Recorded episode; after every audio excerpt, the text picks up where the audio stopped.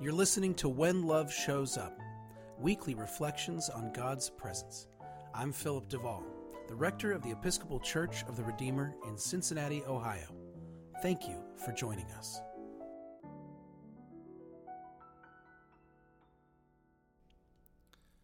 I remember the first time I took communion in the Holy Land.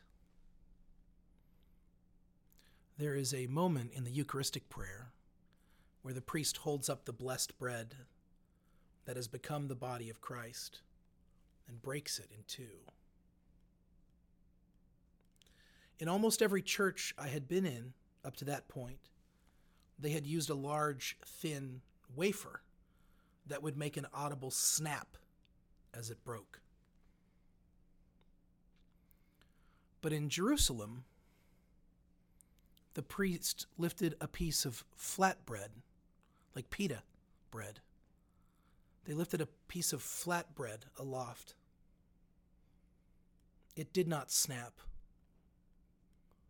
They tore the bread in two from top to bottom. The rending of Christ's body was silent. That silence has, for the most part, been my response to what has been happening in Gaza and Israel these last weeks. I have mostly been silent. Not the silence of apathy or disinterest, not the silence of wisdom either, the silence of overwhelm, the silence of agony. When you try to scream and nothing comes out, the silence of numbness when you can tell someone is speaking to you but you don't have it in you to respond.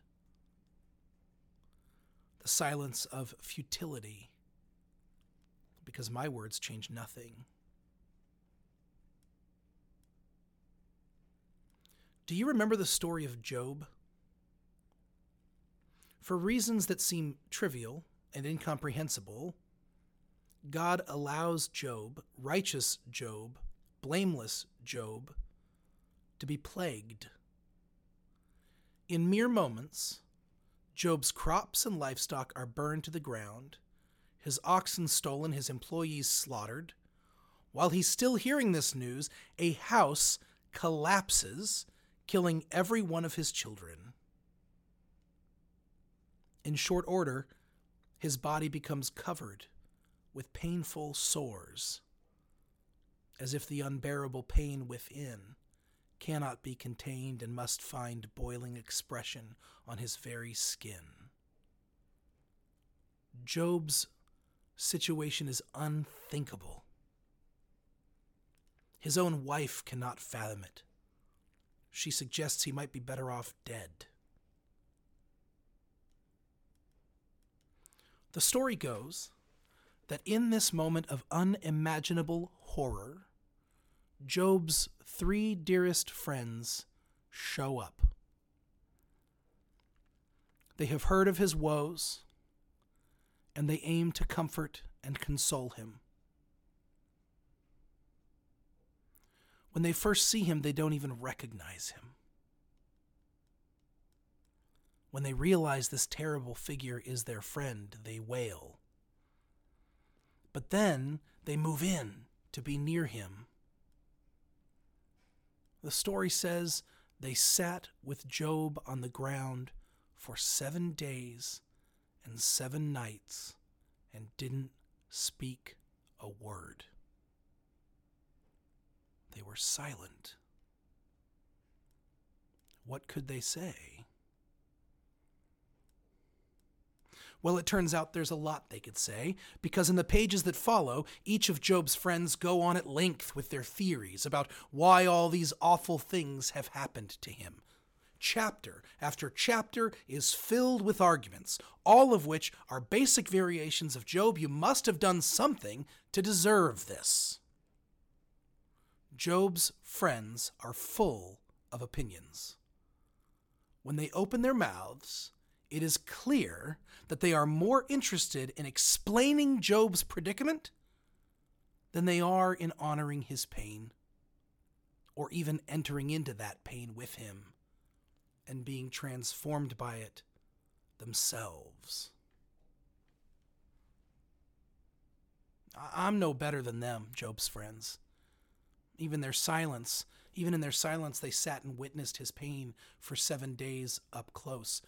I have brought myself to watch almost none of the footage that is circulating of the cruelty being visited upon Israelis and Palestinians alike. And when I do watch, it's on mute, soundless. Perhaps my silence isn't so pure.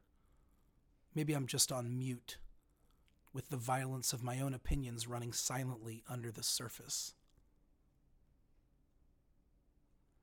This week, the Al Ahli Al Arabi Hospital in Gaza was hit with a missile, and over 400 people died. The hospital is a ministry of the Anglican Church in Jerusalem, with much of its funding coming directly from Episcopalians in America. The bishop who oversees this hospital is a dear friend and a peaceful man. You have heard of this horrific missile strike. How did you feel when it was reported as an Israeli missile? How did you feel when you then heard reports that it was a Palestinian missile? Did one sound better to you than the other? Which culprit was preferable for the story you are telling about what is happening? I know what my preference was. I wonder if the children who were killed care who was responsible.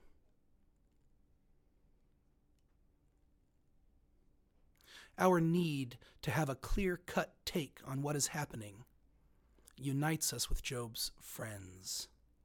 It somehow feels safer if we can unabashedly stand with Israel or free Palestine. We can choose our story and roll our eyes at the obviousness of it all. We can avoid our grief. Yes, we can avoid our grief and focus on our outrage. Maybe Job isn't a good comparison. After all, we are directly told that he was innocent. Meanwhile, there is plenty of blame to go around in the Holy Land today. But what if? What if Job's innocence isn't the centerpiece of the story? What? What if this is a story about our fundamental inability to comprehend horrible things? What if this is a story about the confusing reality of trying to keep your faith and maintain your hope in the midst of tragedy? And the way we seek so quickly to classify everything we see.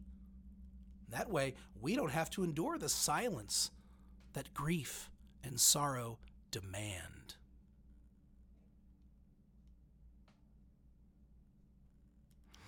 God shows up in the story of Job.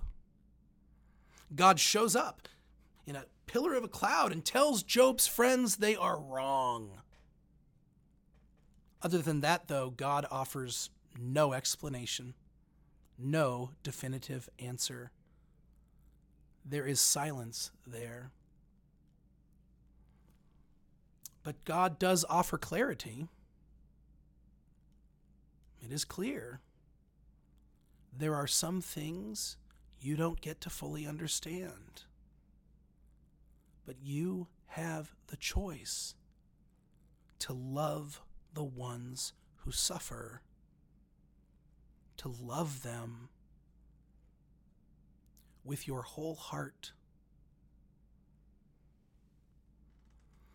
Most of the people I have known that have visited Israel and Palestine had much stronger and clearer opinions before their visit than after. Something about being there makes the situation harder to understand. But it also makes the people there, Palestinian and Israeli, so much easier to love, to be near these people, to witness them as human makes you know less and love more.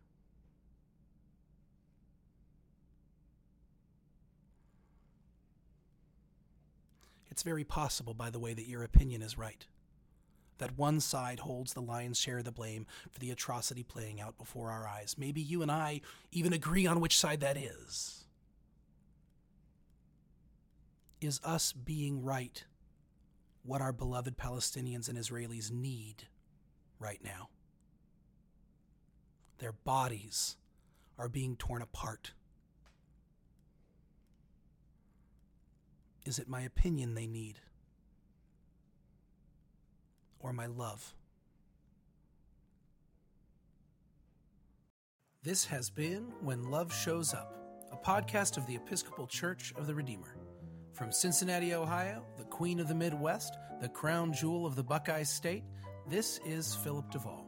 Remember, you are blessed, and you are a blessing. Thank you for listening.